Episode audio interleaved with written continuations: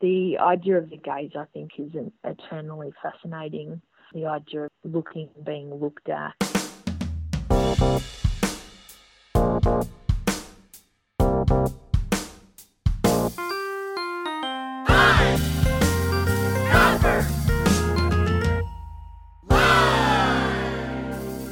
Hello, print friends, and welcome to the 33rd episode of Pine Copper Line, the internet's number one printmaking podcast. I'm your host, Miranda Metcalf. I release an episode every two weeks, and on the off weeks, I publish an article on the Pine Copper Line website, which features images and maybe a bit more information about the artist I'm going to interview. Happy mid February, print friends! We are officially starting to enter autumn here in the Southern Hemisphere, and the start of SGCI season has begun. For the uninitiated, SGCI stands for Southern Graphics Council International.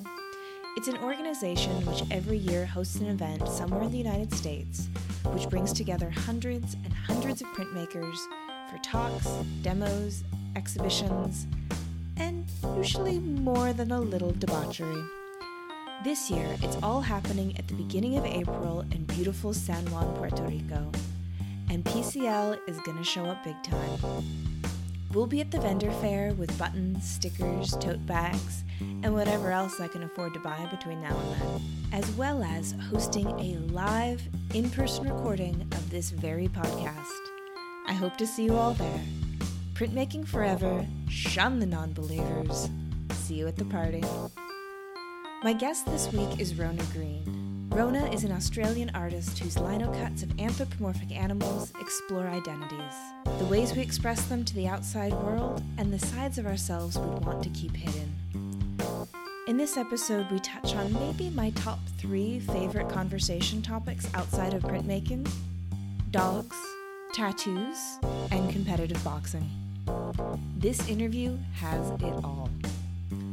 Rona joined me from her studio in the Dandenong Ranges outside of Melbourne, so the sound quality isn't the absolute clearest, but you'll do all right. Maybe if you were planning on listening to this one while greening stones, skip ahead and come back when you're drawing. Rona is a wonderful, wonderful guest, so sit, stay, and prepare to express yourself with Rona Green. Hi, Rona, how's it going? Hi, Miranda. Really good. Thank you. Good to talk to you. You too, you too. I'm really pleased I could get you on the podcast. It's pretty good timing. I think I met you maybe almost exactly a year ago today. I'm It thinking. Yeah. Yes, I think it would be about a year. Yeah. Yeah, because we met at the uh, Mildura Print Triennial. Or no, is that what is the name of it? It's like the is it just Yes, called the IPT? Yes, IPT. Australian. They Aus- call it Australian That's Print right. Triennial. The Yes, and Australian. we're both speakers. You spoke wonderfully. Aw, It was a great talk. Thank you. Yeah, yeah. So I really enjoyed your talk and just thought you were a beautiful communicator about your work, doing beautiful work. For those of you out there listening who don't know Rona and her work, I'm hoping maybe you'd be willing to answer those great questions who you are, where you are, and what you do. My name is Rona Green. I'm an artist and I love printmaking. I have a studio at my home, and that's in the Dandenong Ranges in Melbourne, Australia. And I live with my partner Aaron and our companion Umi, the greyhound. Hmm.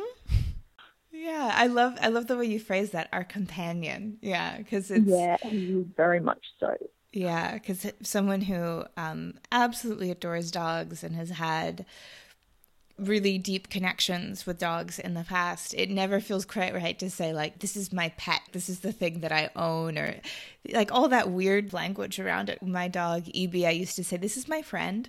Yes, You know? exactly. Yeah. It's like- I think pet's like- more like for pet rock, isn't it? If you had a pet Yeah. rock as a kid with the googly eyes. Exactly, exactly. Like it just it doesn't seem as active as the relationship between dogs and people truly is. Is is That's pet. right. They're Yeah. like very much a family member, aren't they? You were saying that you have been in that studio for about four years. Would you consider yourself a Melbourne artist or a Melbourne based Oh, artist? Yeah, definitely. Now, sort of now, I've been in Melbourne a long time. I finished my degree at university in the mid '90s and moved to Melbourne then. But prior to that, I'd grown up in Geelong. Then after that, I'd gone to university in Bendigo. And so, for people who don't know their Australian geography uh, down Yeah. pat, So where I grew, was born, Geelong, is sort of a coastal town in Victoria. So we're in the southeast of Australia. So we get the super hot summer, but then the quite cold winter as well. when you were growing up in Geelong, was it a big town, a small town, an artsy town? It very much sort of had a small town mentality. Like if you were a bit different, you definitely knew you were. If you get what I mean. It was a place that I was happy to leave, sort of at the end of my my teens. But Uh-huh. I'm sure a lot. You know, then again, the environment's really lovely. Like you know, it's near the, it's on the coast. There's lots of beaches nearby, all that kind of thing. You know, nothing wrong with that at all. But um, you know, it has a really nice art gallery, the Geelong Gallery. But not a huge art scene. Definitely not at that time. I wouldn't say no. So, in that case, what role did art play growing up for you? like my grandmothers and my great aunt, they really liked craft. So that was a massive part of my childhood. Like I really loved needlepoint in sort of an embroidery and cross stitch and petit point, learnt patchwork. You know, I remember at my grandma's house she had a oil painting on silk, I think it was, of flowers that she had done she was very also very musical. Like my great aunt and my grandma both played the piano. I finished year twelve and I remarkably ended up with reasonably okay grades, and art was my best grade. So I was like, that was that, you know, and that made what I was thinking in my head. It sort of validated externally and made sense. Oh, maybe I should follow this. So initially, I guess being a little bit more sensible.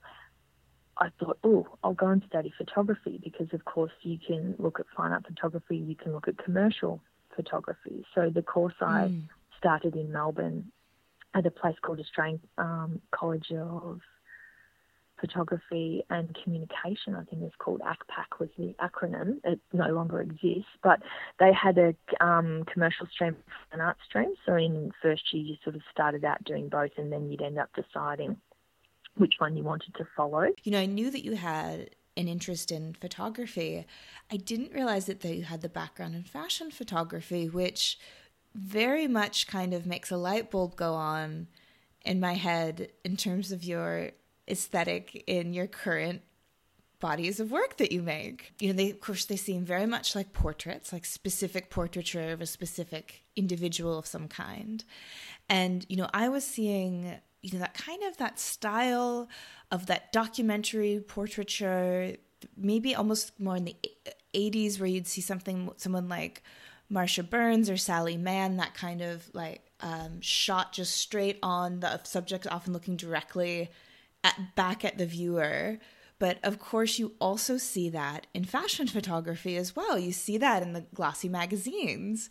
And so when you said something like Annie Leibovitz where it is that that line that's very often used where it feels like that a traditional portrait but that's very sort of confrontational and documentary as well. Both of that definitely comes together in what in what you do. Yeah, I'm glad you see that. Yeah, because I and I really adored Diane Arbus as well, and you know I think it's quite interesting looking at the contrast of her commercial work as compared to the work she made for herself. And um, I was also fascinated. I don't know if you know the photographer August Sander, and he sort of um, documented working class people in their um, hmm. in the environments in which they worked, and you know wearing their uniforms or what they would be wearing um, while they were working. I was quite fascinated with that idea of yeah, people just sort of almost being put upon in a sense within his Mm. All right, here I am. I'm going to take a photo of you. Stand still. Uh-huh. Yeah. kind of, literally, yeah. That that idea of capturing a person, I find um, quite interesting. And that balance between something that feels candid and also staged. There's really that fascinating line where someone is clearly knows they're being photographed but seems at ease in front of the camera and i think that your figures also have that sense about them that is always comes off as an incredible confidence. Yeah i think I think I mean that the idea of the gaze I think is an eternally fascinating sort of idea that um yeah the idea of being looking being looked at and and being captured in a picture you know a, a person awkwardly in a photograph, or maybe they're more confident. You know, the contrast of, I guess, um, you know, ethnographic photography versus sort of luxury fashion photography is quite stark. But at the same time, the similarities are interesting. I've also been trying to get a little bit better um, in the podcast of just uh, physically explaining the work too before we dive too deeply into it. Essentially, the pictures I make are figurative, and um, I utilise anthropomorphism and body decoration when creating characters in my work. Uh, I'm interested in how people express individuality and ideas about transformation and otherness. And I'm really interested in how the body can be used as a vehicle for telling a story. And I suppose that's mm-hmm. a, a summary. Yeah. You know, in terms of compositionally, you have these really uh, graphic images. They tend to be portraits of, again, you said anthropomorphic animals, often sort of human body, animal head, um, that look like very formalized portraits, but the bodies are always adorned, sometimes in various stages of dress. Very often tattoos. Would you say always tattoos? Yeah, so certainly, you know, of my work over the last several years, def- that's definitely been a, a fascination that I've had. Yeah. Because I think that all goes to this idea of the body and self expression and the ways that we choose to alter the bodies with which we are born to communicate something to the outside world. It's interesting. I was giving an artist talk to some high school students a few weeks ago, and one of the things I always like to say to students when I speak with them is it's Robert Rauschenberg said there is no poor subject. Hmm. You know, and I think I love that idea that everything is valid. You know, whatever wherever your interests lie, you know, follow it in a way. When I was a kid, um, my great aunt and uncle they had a great book collection, and I adored the books they had on Egyptian art. You know, half human, half animal gods and goddesses, I just thought were amazing. And the idea that a culture revered animal qualities really gelled with me, even at a young age. But also as a kid, I loved cartoons and comics. Mm. And you know the idea of the um, anthropomorphic animal characters, Bugs Bunny, and the like, from both of those interests, Egyptian art and cartoons and comics also fed into my aesthetic somewhat because it's very much about simplifying things, looking at shape and line, particularly in cartoons and comics, you know, bold line with often solid colours.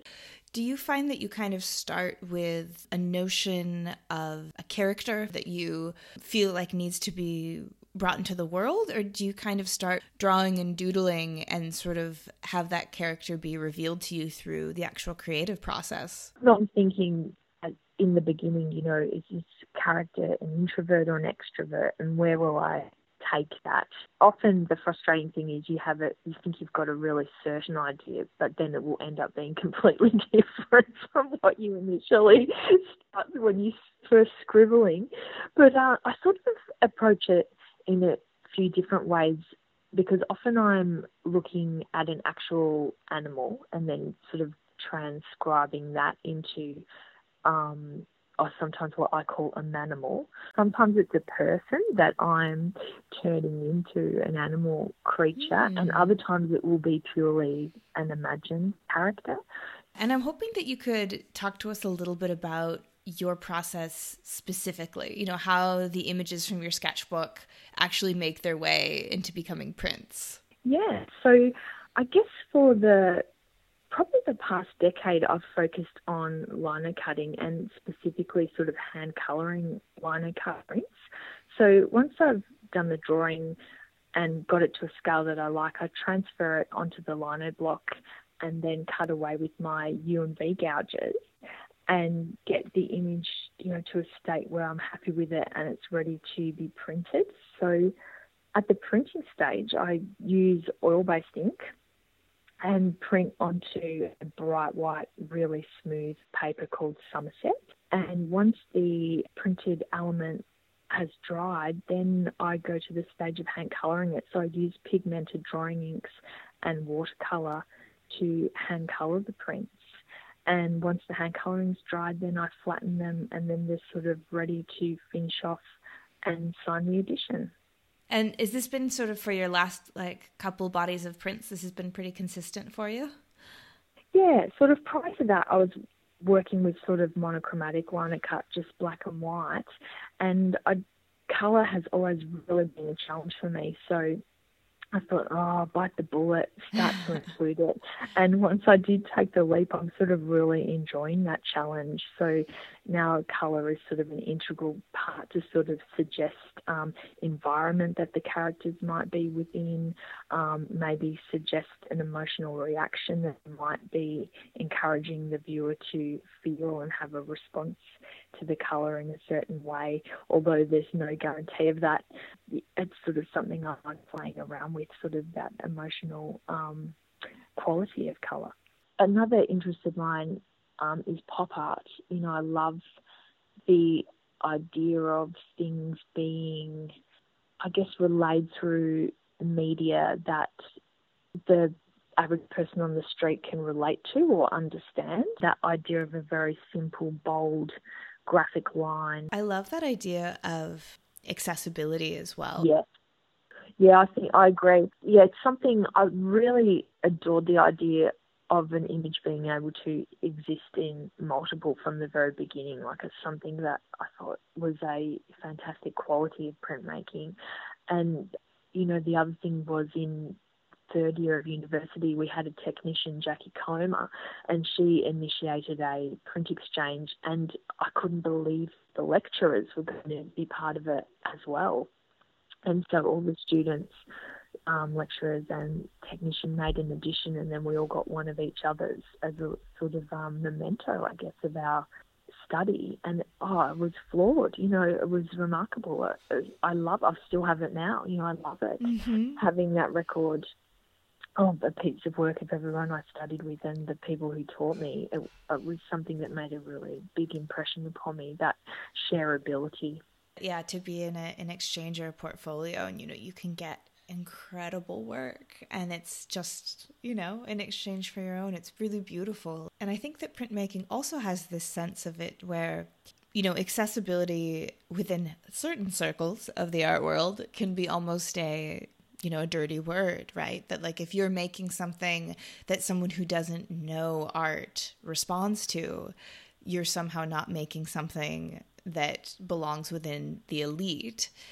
And I think that printmakers kind of naturally have an aversion to this as a group, to make a broad generalization, because we are interested in accessibility and we are interested in dispersing the artwork that gets created. And so I like that so much as a part of the printmaking culture as well, is that I, I, I don't see that kind of snobbery as much as I do in other places in the art world. No, I would agree. And, you know, printmakers are great swappers. Like they're always happy to do a swap, which I think is a fantastic thing. And, you know, potentially, I think it's probably, you know, their natural personality, but also then, you know, you're in the studio workshop environment when you're learning. Often, if you want to continue making prints, when you leave study, um, you access a workshop, you know, where other artists are working. Like there's a, quite a communal spirit amongst printmakers that, in a way, you have to have as part of you in a sense to engage in that medium, but very much when you're beginning, I think, especially. But you know, I love it. It's like I used to teach at for oh, I was there for over a decade, and when I was teaching printmaking, we would also always have a assignment that was an exchange career, and I'd always make a piece of work as well when I taught photography. We did that as well, and the students loved it. You know, they were so engaged with the idea of it that it was always really rewarding.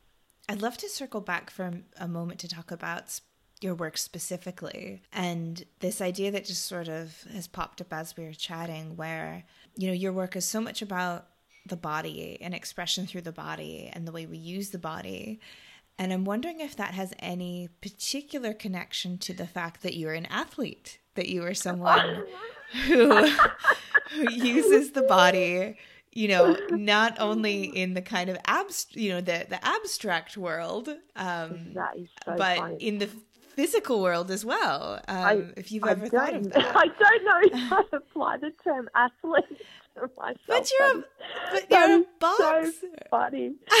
Oh, but you I, but you are a boxer though, and that's an incredibly athletic undertaking. I know. So, oh, that's so funny. I, it's really interesting. It's like I, in high school, I did rowing and sort of competed a little bit, but it was more because my best friend did, and so I kind of tagged along and did that.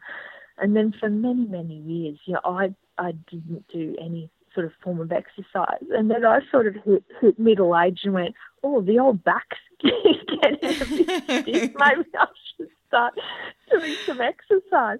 So I ended up going to the gym and I thought, right, to be accountable, I'll have a personal trainer once a week because that will make me train more because otherwise I'll get in trouble with them.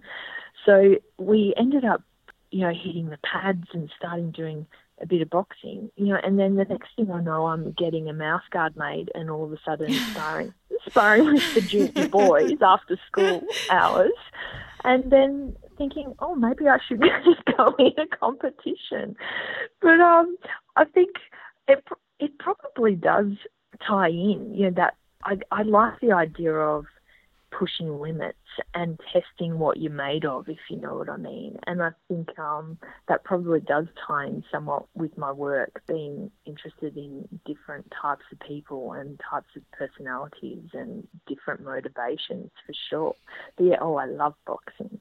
I did a bit of boxing in the last couple of years. Yeah. And I loved it. I loved it so much and I recently had to had to quit and I really miss it and so I just I loved it though because it was it's the most cathartic experience and there's something about sparring that I mean talk about meditative like you are never more present than when someone's trying to hit you in the face. Oh, I know, I know. I, I, it's interesting. I think it's funny when you bring up boxing because it makes me think about the links between what I'm interested in expressing in my work and then maybe what is part of boxing because I a, lot of my characters you know, look a bit show offy, but at the same time, I'm very interested in vulnerability.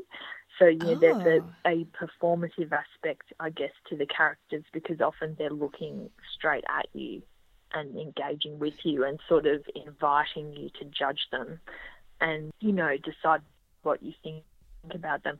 And I think with boxing, you know, you are never more vulnerable because you simply cannot hide. There is nowhere to hide. You're only as good as you are. And that, that's all there is. You know, you can't pretend that you're better. Oh, that's fascinating. And I think it's, it's a little bit like being an artist. You know, when you have an exhibition, you are completely exposing yourself and inviting people to you know, judge work in a sense, which is not a negative thing. It's just a natural part of the process. But yeah, when you're boxing, you're right, you're in that ring with one other person, or when you're competing, you've got the referee in there as well. But um, you can only do your best. You know, there's no further you can go in, as you say, in that moment. And I think to be exposed in that way is is a really interesting space. That is so fascinating, and I completely identify with that feeling in that moment of realization. Of how vulnerable you are. Because you know if you're if you're doing boxing and you're doing like bag work or drills or something like that there's a certain um, sense of like oh yeah like look how hard i can hit this bag and like look how look how many push-ups i can do and then you yes. know look at how like you know look how and like whatever it is there's that little bit of like ego and it feels good. But then when you get in a ring with someone any of that like outside like what you may be perceived as completely goes away and you yeah. you're just that sense of like wow like it really like all that's like left is like two raw talents and who's you know who's who's quicker who reads bodies better. That's kind of the only thing that's left and it is it's super vulnerable. And at the same time there's of course like this great tradition of showiness with boxers. Yeah. You know, the, the, the capes and the coming in and the exactly uh, the per- big personalities. Yeah, totally. Yeah. Yeah, and I mean, you know, there's obvious kind of um, parallels like printmaking. There's a lot of repetition involved, and you have to be very te- technical and almost have a certain restraint at times because I find printmaking is an, is a mediator in a way which is something I love. You know, I think that's a great thing about it. And, you know, in boxing, your training is just repetition, repetition, repetition. But come the day, it's like, will that kick in? You know, because as an artist, you do your training and you, and one of my big things is trust the process. And in boxing, you go, oh my goodness, can I trust myself, you know, to execute on the day? Yeah. Of competition, it's quite fascinating because I mean, as, as well with printmaking, like I it's very superstitious. like, you know, uh-huh. you set the press up a certain way one day and it all works, it's got to be exactly that way every time.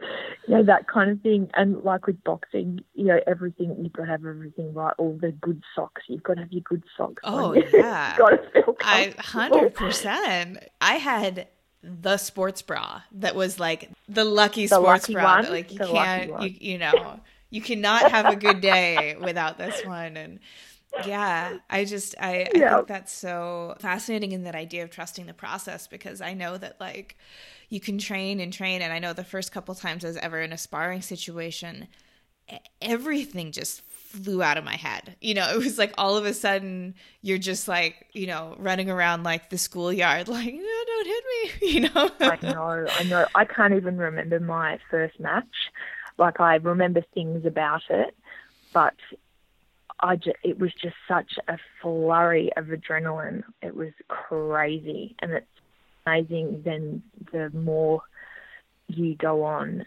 you've got to find that calm spot in the chaos. It's it's really interesting, and I think that's the same with um, printmaking in a weird way, especially when I used to teach, because obviously you've got set class times and all this kind of thing. And I'd be teaching lino cut, and then people would crazily start cutting their lino cuts, and I'd say, hey, hey, hey, put the brakes on. You have to work at the lino's pace. You don't tell it how fast you want to go.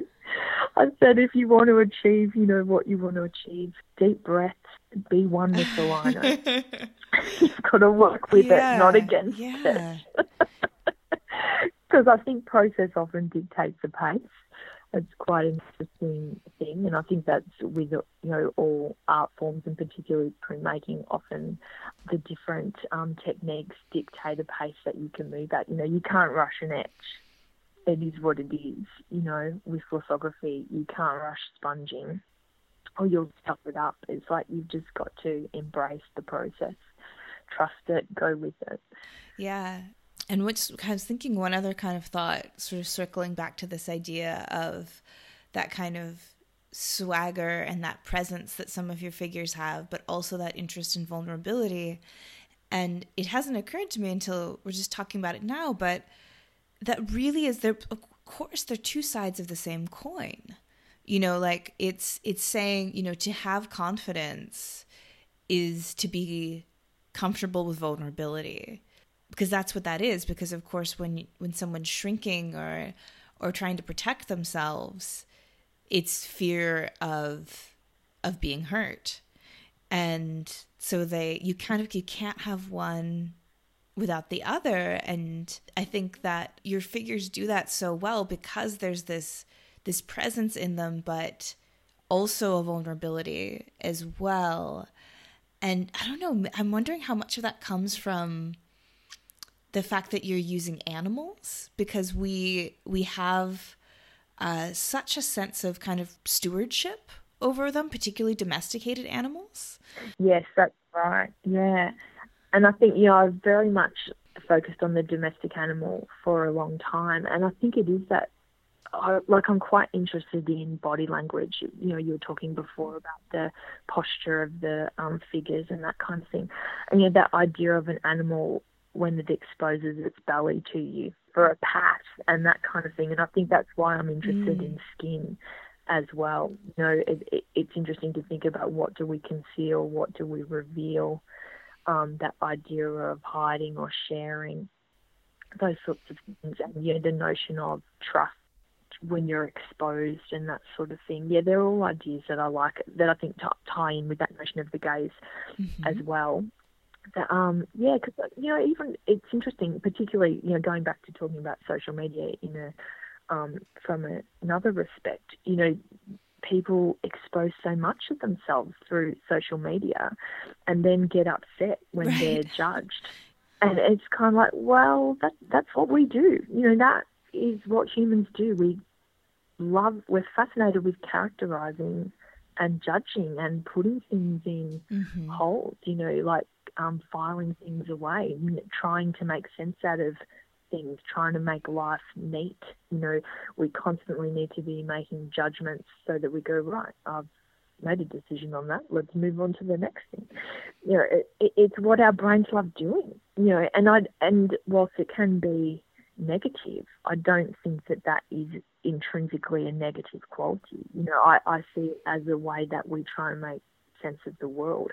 So what I love is when I have an exhibition, I love getting feedback of people coming up and sort of telling me what they what their favourite work is and if it reminds them of a person they know or how they engage with it. Because yeah, there's certain characters of mine that I I go, oh, I don't know if I would be friends with you or not. and when I hang a show, often um, if it, if the actual installation is being done for me, I have to send notes to say these two pictures can't be next to each other, and they say why, and I say because they wouldn't like each other. the characters in them yeah. would not be friends. it's kind of, so it's it's weird how you even anthropomorphize your own work itself in that way. But um, you know, I certainly have a very firm idea of the backstory for my work, but I'm very happy when the audience comes to it and brings their own narrative. You know, that's one of my favourite things. I'm not set in my ways about how the work needs to be read because just like people, we like some people and not others, and that's what I find interesting about when people engage with my work. I think it's really good when authors of work can just sort of release meaning in that way and and understand that it's going to mean something to them and something else to someone else seeing it and a third thing to a third person seeing it and that meaning d- doesn't have to be static and it's so much more interesting when it's not.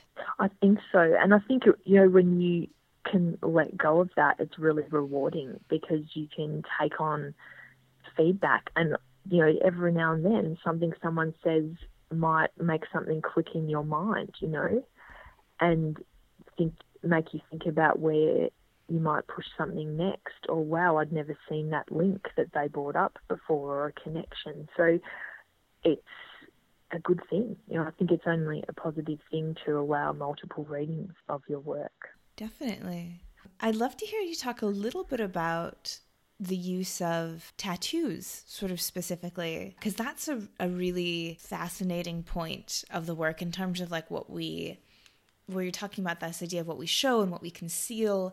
And a lot of your recent figures with their tattoos, you know, they'll have tattoos, they'll be standing there shirtless or with a tank top on. And they'll have, you know, tattoos that would be concealable if someone was wearing just a t shirt but you can see them and they're kind of you know a lot of them that are are, are more traditional tattoos or um, edgy tattoos, you know, like 666, like that kind of thing for some of the characters. And um, yeah, it's just, it's an, an interesting element of your work. And I just love to hear you to speak about it. Yeah, I think um, like pictorially, what fascinates me about using the tattoo as a motif is I, I love the idea of a picture mm. within a picture. So that, you know, from a compositional point of view, I really enjoy playing with that idea. But, you know, I suppose my interest in them uh, would have originally stemmed from when I was quite young and my mother was from Broken Hill and a lot of her relatives were miners and they had tattoos and I mean, obviously they worked underground a lot, but they also spent a lot of time in the very harsh sun yeah. um, in that part of New South Wales in Australia. And, you know, their tattoos were kind of almost more like a birthmark. You know, they were sort of faded and just so much part of them and their skin and their body that I, I just loved looking at them. You know, I thought they were just amazing. And, you know, they were very traditional sort of things. But I think that something that just stayed with me and I was always kind of interested in. And then you sort of get into music when you're a teenager. And, of course, tattoos are often a part of that for certain types of musicians and that sort of thing. So then you are more exposed to it. And then when I moved out of home, I actually lived in a share house with a guy who was doing a tattoo apprenticeship. So then I started getting tattoos myself and sort of experiencing the idea of wearing them. And to talking about where I grew up was a little bit more conservative. You know, you get a tattoo, you certainly find out about people judging you. Yeah. So I think the tattoos are a really interesting device, you know, for exploring ideas about attraction and repulsion as oh, well. For sure, yeah. It's quite fascinating. But it's what I find funny about my work is often that kids really like it, you know, and then they don't mind. But it's kind of unusual. you know, they're sort of fascinated in it. But uh, one of my favourite things was when my nephew, I would have been about four he came to one of my shows and I asked him to give me a review of the work, what's his expression, and he kind of said, sad. Really? And, and spooky. And I thought, oh, he's really kind of tapped into a bit of of what I'm interested in because you know I'm quite interested in personal histories and the idea of the tattoo reflecting on a a life lived mm-hmm. in a sense. Yeah. And I thought it was kind of interesting how he had tapped in on the idea that often the maybe the expression of the figures is a little bit jaded or world weary. Mm-hmm. And that was something that I appreciated that he picked up on at such a young age. That's so interesting because there's well, there's a bunch of different things in there because.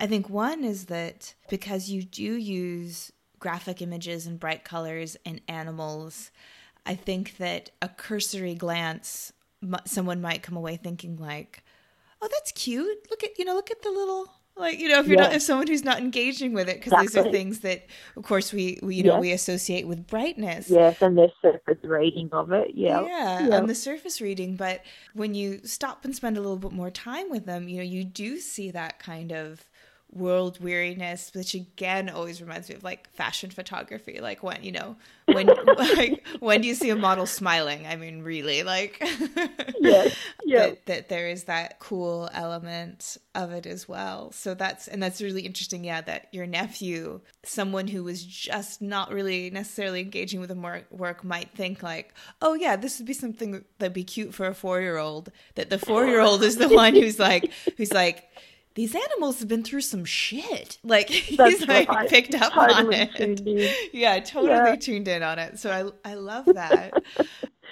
yeah, because I yeah I really like that idea of us the body telling a story. I find that interesting. Yeah. And and yeah, and just all that idea of, of, of tattoos and that decisions that we make to to mark ourselves in a way that becomes a snapshot of where we were in our lives at that time. Yes. And we continue to change, but the tattoo doesn't. And I think that that's what stopped me from getting tattoos until I was 30 is that I was really sort of fearful of that idea that that oh like if what if I don't like it anymore? What if I don't what if I what if 35-year-old Miranda hates 25-year-old Miranda? You know, these kinds of fears. Yes, and the notion of regret I find quite interesting. Mm-hmm. It's yes, something that's intrinsically tied into it, isn't it? But isn't it funny that when you finally do get marked, it all of a sudden is not that a bigger deal as you thought it was. Totally. It kind of really breaks through a barrier of preciousness. I think it's quite interesting. I completely agree. Like not that it, not that it's not important. Like I think it still can be important, but yeah, it just it doesn't seem quite so precious anymore. Mm-hmm. Yeah. And there's an element of of trusting yourself that I found to be really liberating. And I think particularly as as women, you're trained to second guess yourself and your instincts and um like all the time. And and this element of like no like i know me and i know what i want. And i'm comfortable with the idea of a future regret as well but i also trust myself in this moment. And it's yeah it's really interesting. And i think that's part of the reason why there i feel like there are very few people who just have one tattoo. Yes exactly exactly. Yeah you either have none or you become fascinated, and especially if you're philosophically minded at all, it's incredibly interesting process to choose and decide and uh, all of all of the things and where people place it you know like as uh, all of my tattoos are quite visible they're you know they're all below my shoulders on my arms. So there's something about me which is like an extrovert you know maybe i've got yeah. I've, we could get like even spookier about it. You know, I've got a lot of fire sign placements. You know, I'm like I'm just that kind of classic, like you know, um, extroverted person. That I, for me, I remember being like, why would you even get a tattoo that no one would see? like, you know. I know. Well, see, it's quite fascinating because, because that it, it's funny you say that because when they, you know, found Otzi the Iceman, and you know the discovery sort of made people think, oh, he's got tattoos, but no one ever would have seen them because he would have been rugged up mm, mm-hmm. for the climate conditions. So the thinking is that, you know, they were for actual medicinal purposes. Oh. Or perhaps, you know, that because um, I think one was on the back of the knee, for example, and they're thinking, why would it be there? And you're thinking, well, maybe it was a kind of protective or medicinal thing for an injury or something like that, you know, which is all hypothetical because obviously they will never really know. Right, right. But um, you know, I think I think motivation is interesting, and and as you say, are you an introvert or extrovert? Where is your tattoo placed? You know, what is it for? Is it a memento? Is it a memorial? Does it show certain proclivities or a, a, sense of hierarchy within the social system? Mm-hmm. You know, mm-hmm. uh, what are you? Is it just things that you like? Yeah, it's a really interesting thing that idea of getting yeah a permanent picture on your body to me mm-hmm. fascinating. And I talk going back to regret. You know, it's funny. I think regret is such a big thing. of being part of being an artist. it's like, you know, particularly with printmaking, because with my chosen medium now that I work in predominantly being lino cut, if you cut something oh, away, yeah. you know, I don't care how many people say you can glue it back on or whatever. if you're hardcore auditioning, it, it pretty much never holds up. So that idea of yeah, you've got to make in particularly in my work because it's very linear. You know, I've got to make very precise marks. You know, so there's that pressure. But then also, you know, pictorially about the imagery you're making, you might finish a work and then all of a sudden have a light bulb moment where you think, why didn't I do this?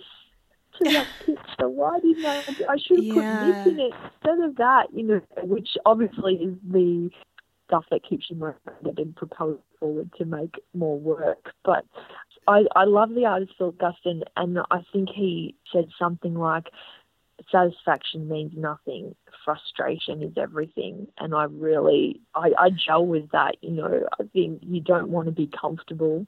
You mm-hmm. always sort of want to be propelled forward on that little tank of frustration that keeps you going. Yeah, I love that.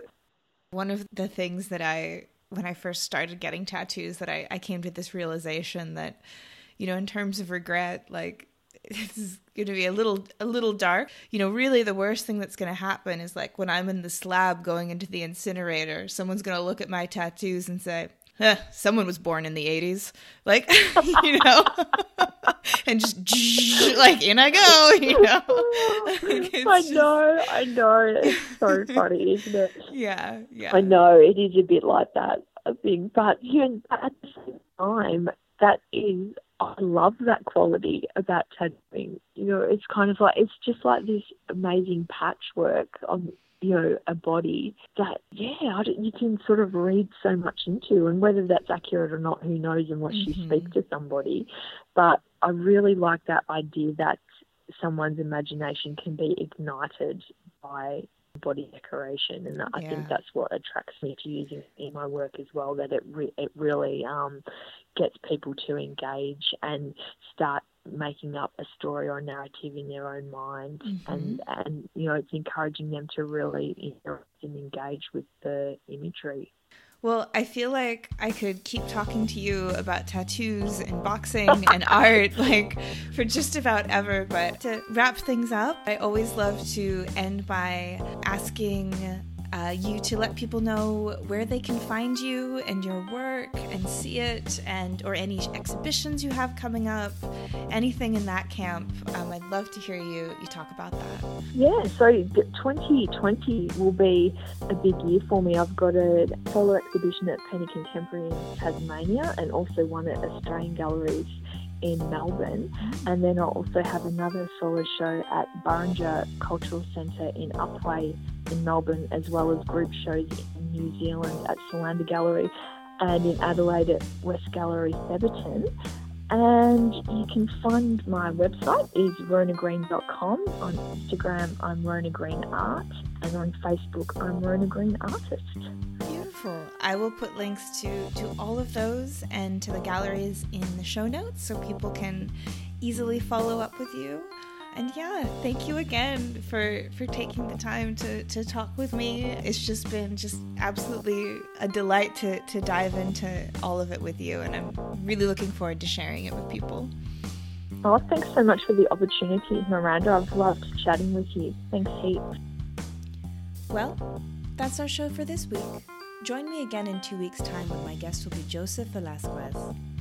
There's so much to say about Joseph, I'm not sure where to begin. So let me just get you all pumped by telling you he's a founder of Drive By Press, a mobile printmaking studio which toured with bands such as Spoon.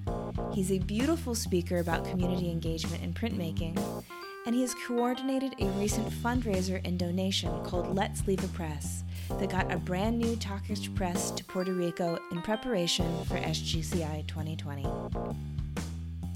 This episode, like all episodes, was written and produced by me, Miranda Metcalf, with editing help from Timothy Pauschak and music by Joshua Weber. I'll see you in two weeks.